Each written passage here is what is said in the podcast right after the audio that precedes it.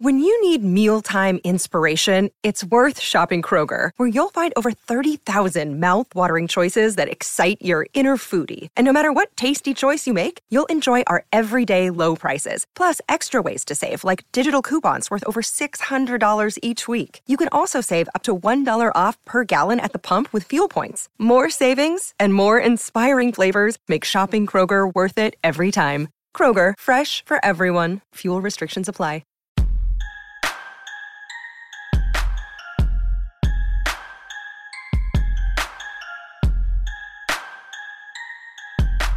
Hey everybody, it's Dan, and this is our Sunday edition of the Orange and Brown Talk podcast. The Browns held the Orange and Brown practice at First Energy Stadium today, and me, Mary Kay Cabot, Scott Patsko, Ellis Williams, we all got together and discussed what we saw. So we talked some tight ends, we talked a little bit about Baker Mayfield, and we just kind of get into what we saw at practice. Now, Become a Football Insider subscriber because if you aren't already, you're missing out on stuff. You're missing out on a daily newsletter delivered to your inbox every single day. I'm actually writing Monday's newsletter. Uh, you're gonna be missing out on texts during training camp practice, after analysis, all that stuff, and you're missing out on those exclusive stories on cleveland.com slash browns. So go to cleveland.com slash browns, click the blue banner at the top of the page to get all the info and get signed up. All right, here we go. Our Sunday podcast.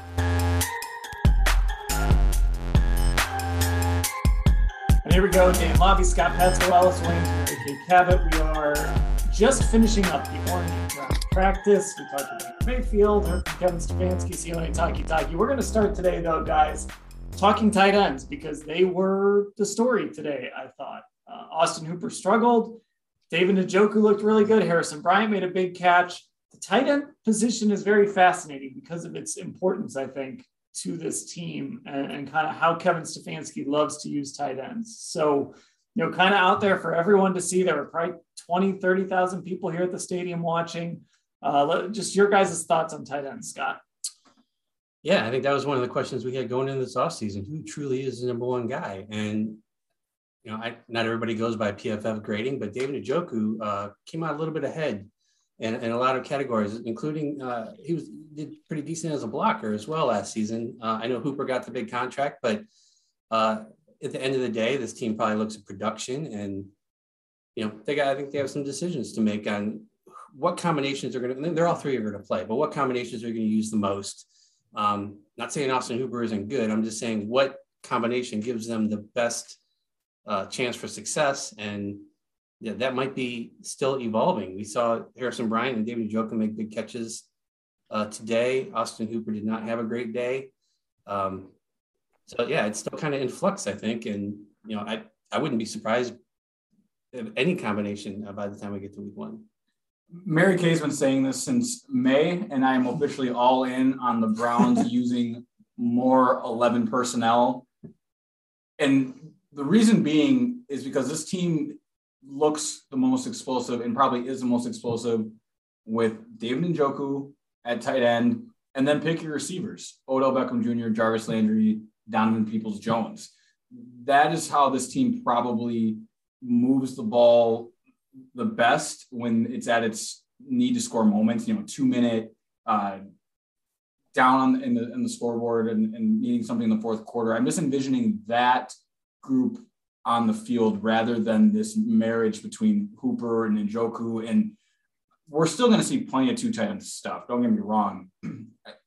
He'll open drives like that, play action. He, he, just the stuff you can scheme up to open up these tight ends is almost too easy in this league, especially early on. But back against the wall, I think Mary Kay has been all over this and, and for good reason. The most explosive version of this Browns offense is probably going to be three receivers and David Njoku heading into the season, the Browns had a, slated a bigger role for Austin Hooper.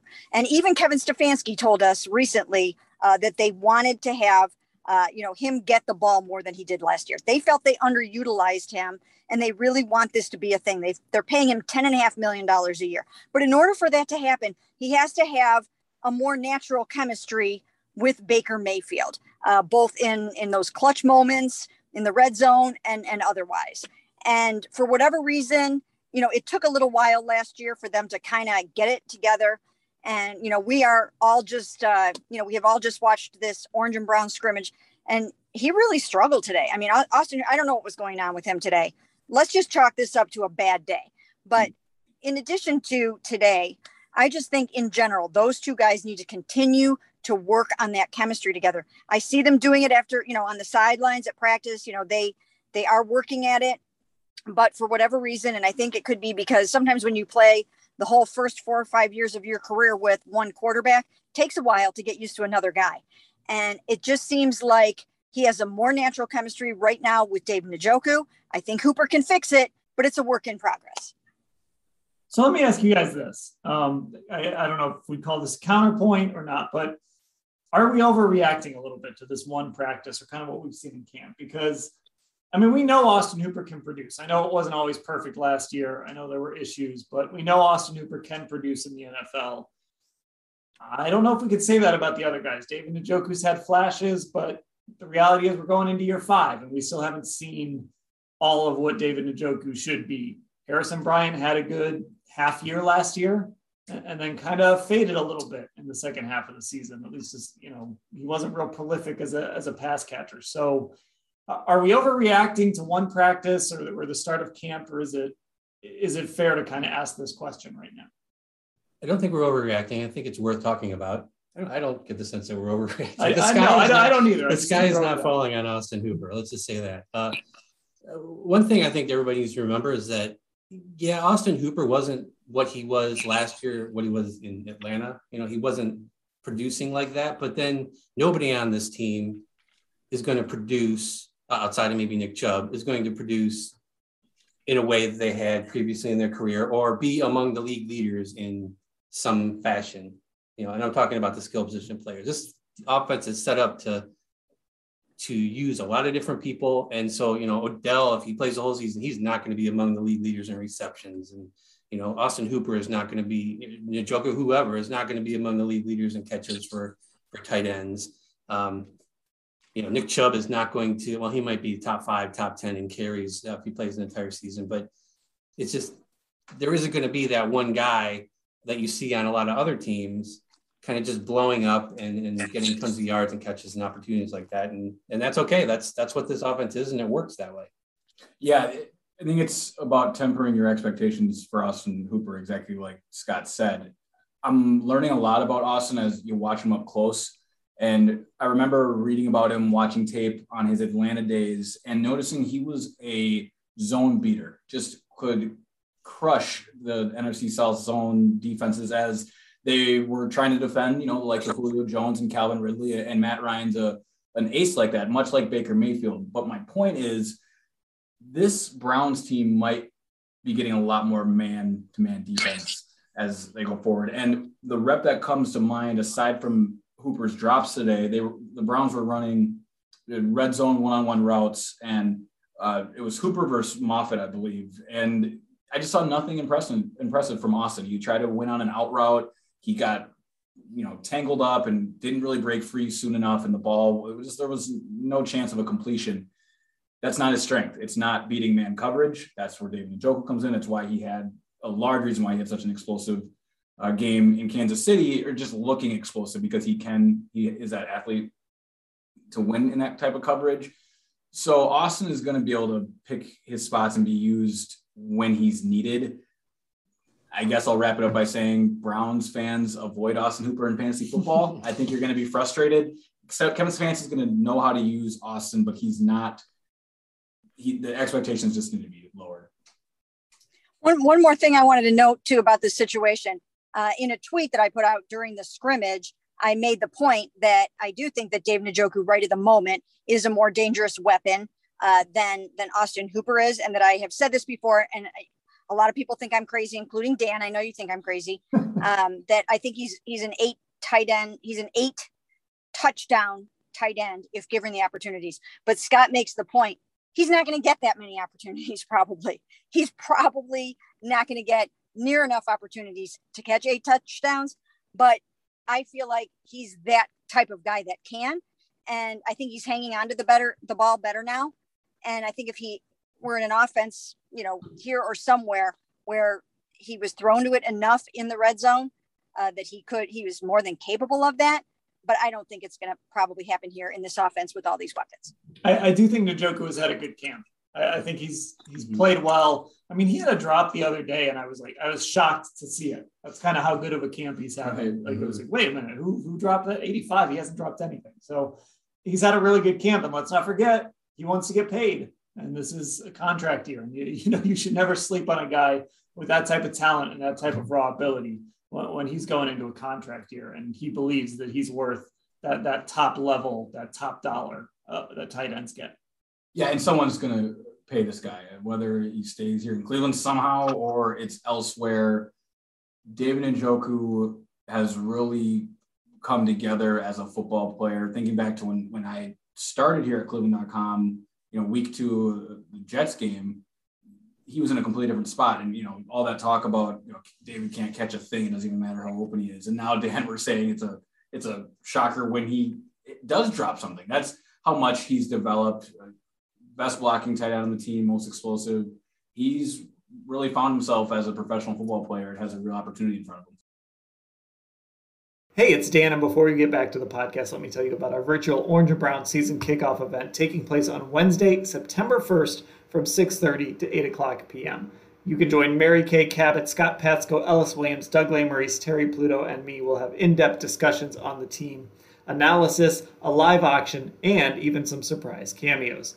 Tickets for the event are free and they can be reserved through the link in the bio of this podcast, or the description of this podcast, I should say. There's also a VIP experience. Enter for a chance to win tickets to a special smaller group VIP experience with Browns alumni and Cleveland.com sports writers. There's only 150 tickets available for this special experience, so to enter the ticket sweepstakes, again, go to that link in the description of this podcast to enter. That's our Orange and Brown virtual season kickoff event on Wednesday, September 1st from 6:30 to 8 p.m. Okay, let's talk about some other stuff we saw. Uh, the other area where the Browns struggled today was in two minute, and this kind of leads into Austin Hooper a little bit. He one of his drops came uh, when Baker Mayfield and the first team offense were running two minutes, so they did 55 seconds on the clock, a timeout from their own 36, and they actually got to the 46 on the other side, but then the drive sort of stalled, and they were unable to do anything. Baker was a little bit off today, I thought, especially in those two minute situations. He underthrew Jarvis on, on a deep ball on that two minute drive. It looked like that could have been six, could have just lit this place up. Mm-hmm. Uh, it didn't happen. He, he just seemed a little bit off, Mary Kay. He was off today, and it was surprising. I was very surprised that in uh, in the Orange and Brown scrimmage with all the fans that were there, I really thought he was going to. I think we all thought uh, that he was going to have a really nice day and and kind of show off a little bit and and everybody was going to have a lot a lot to cheer about. But those two minute drills that you're talking about, he was going against the second team defense as well, at least the second one. Um, he was going against the second team defense, whereas Case Keenum, who had more success, was going against uh, the first team defense, especially uh, particularly on the second one.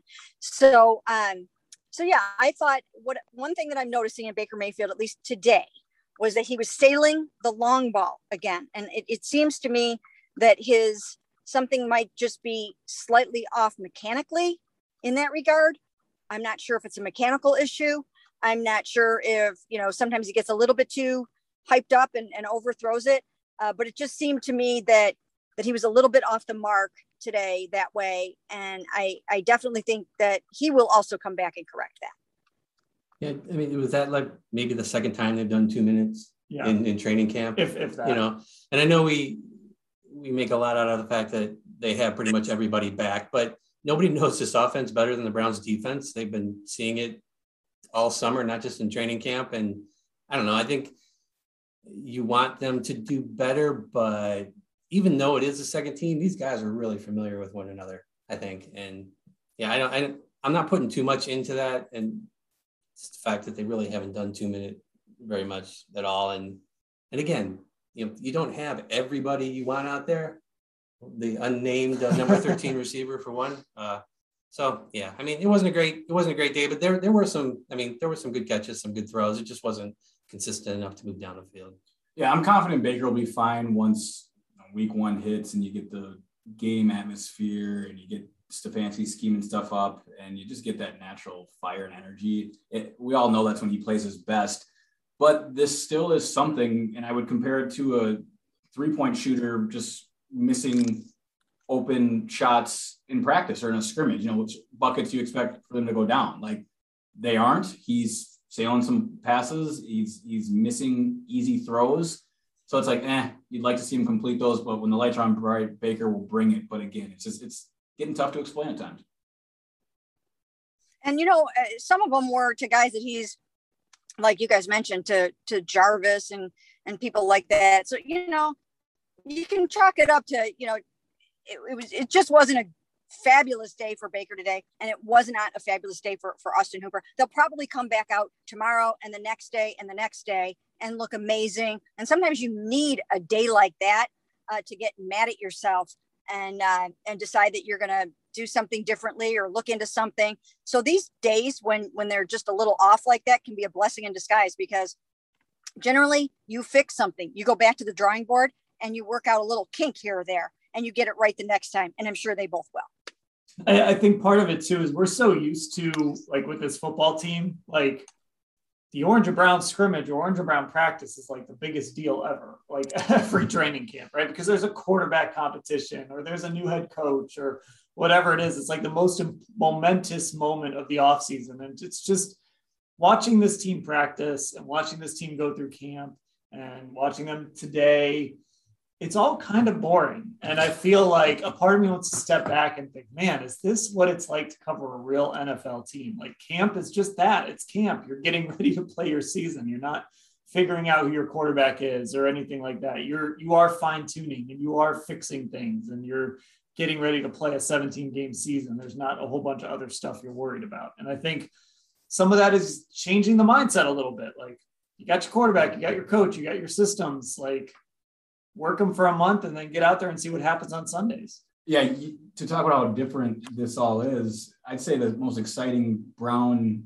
on this roster right now is Case Keenum. When he's in, he just lets that thing fly because there isn't a quarterback competition. He's just really having fun out there and giving guys like Rashard Higgins and Harrison Bryant opportunities to make plays in the back of the end zone, which they did, and that that shows up on tape. Yeah, at least last year, you know, we had Jedrick Wills to zero in on, you know, but this year it's like, I mean, you pay attention to Greg Newsome sometimes, but that battle has just kind of been a dud so far. And you know, Tommy Togiai, I think he's running third team defensive tackle. Does anybody care? Probably not. He did have a batted pass today. Yeah, yeah. But uh, it's just you know, yeah. There's not you're not uh, the storyline of you know this rookie has to come in and perform well. You know, Jeremiah Owusu-Koramoah.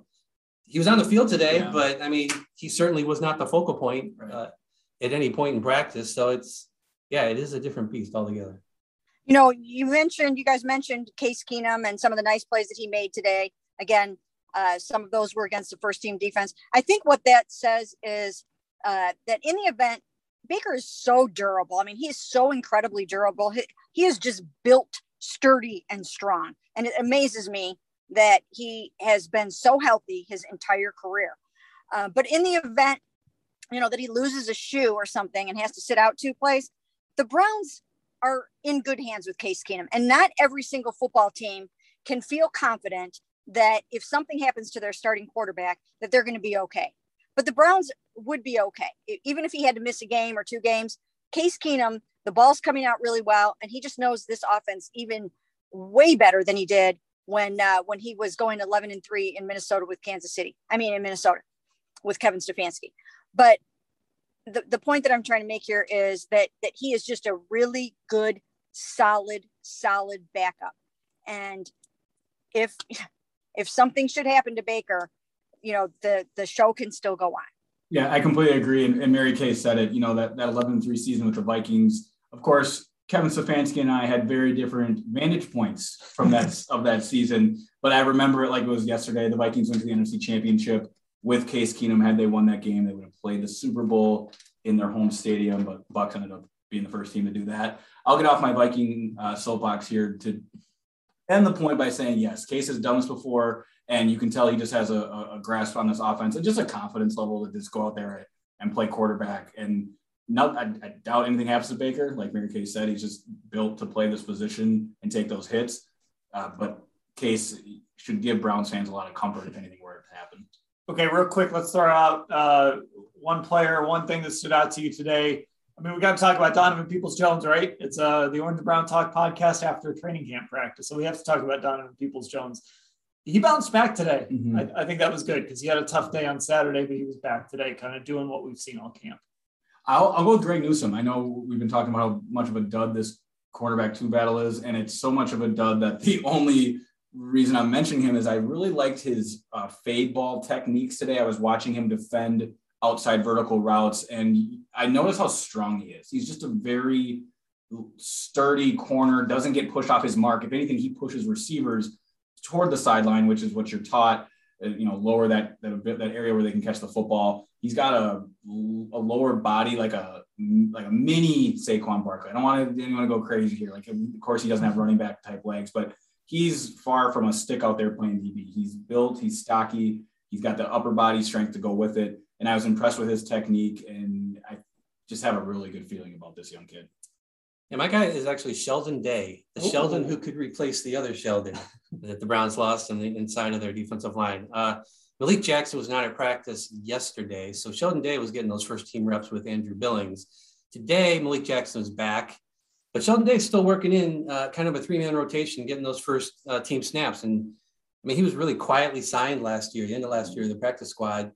Uh, he was a fourth round pick in 2016, kind of kicked around with a few teams, and he's certainly not uh, a guy that we anticipated uh, being in the conversation for for a starter on the line, but but he's there now, and uh, he's really kind of stood out. I mean, meanwhile, like Jordan Elliott, Tommy Togiai are kind of below a few guys. They're going to have to work their way up. I, uh, Marvin Wilson, who got that huge uh, uh, signing bonus as an undrafted free agent, um, he's he's down third, third, fourth rep. So uh, some of those younger guys have to work their way up, and some of that has to do with Sheldon Day kind of bursting out of the scene here. And, and worth noting too, along those lines, Malik McDowell left today with an oblique injury. Yes. So uh, Kevin Stefanski wouldn't say it was a strain. He wouldn't say specifically what it was, but it was an oblique injury. Mary Kay, what about you?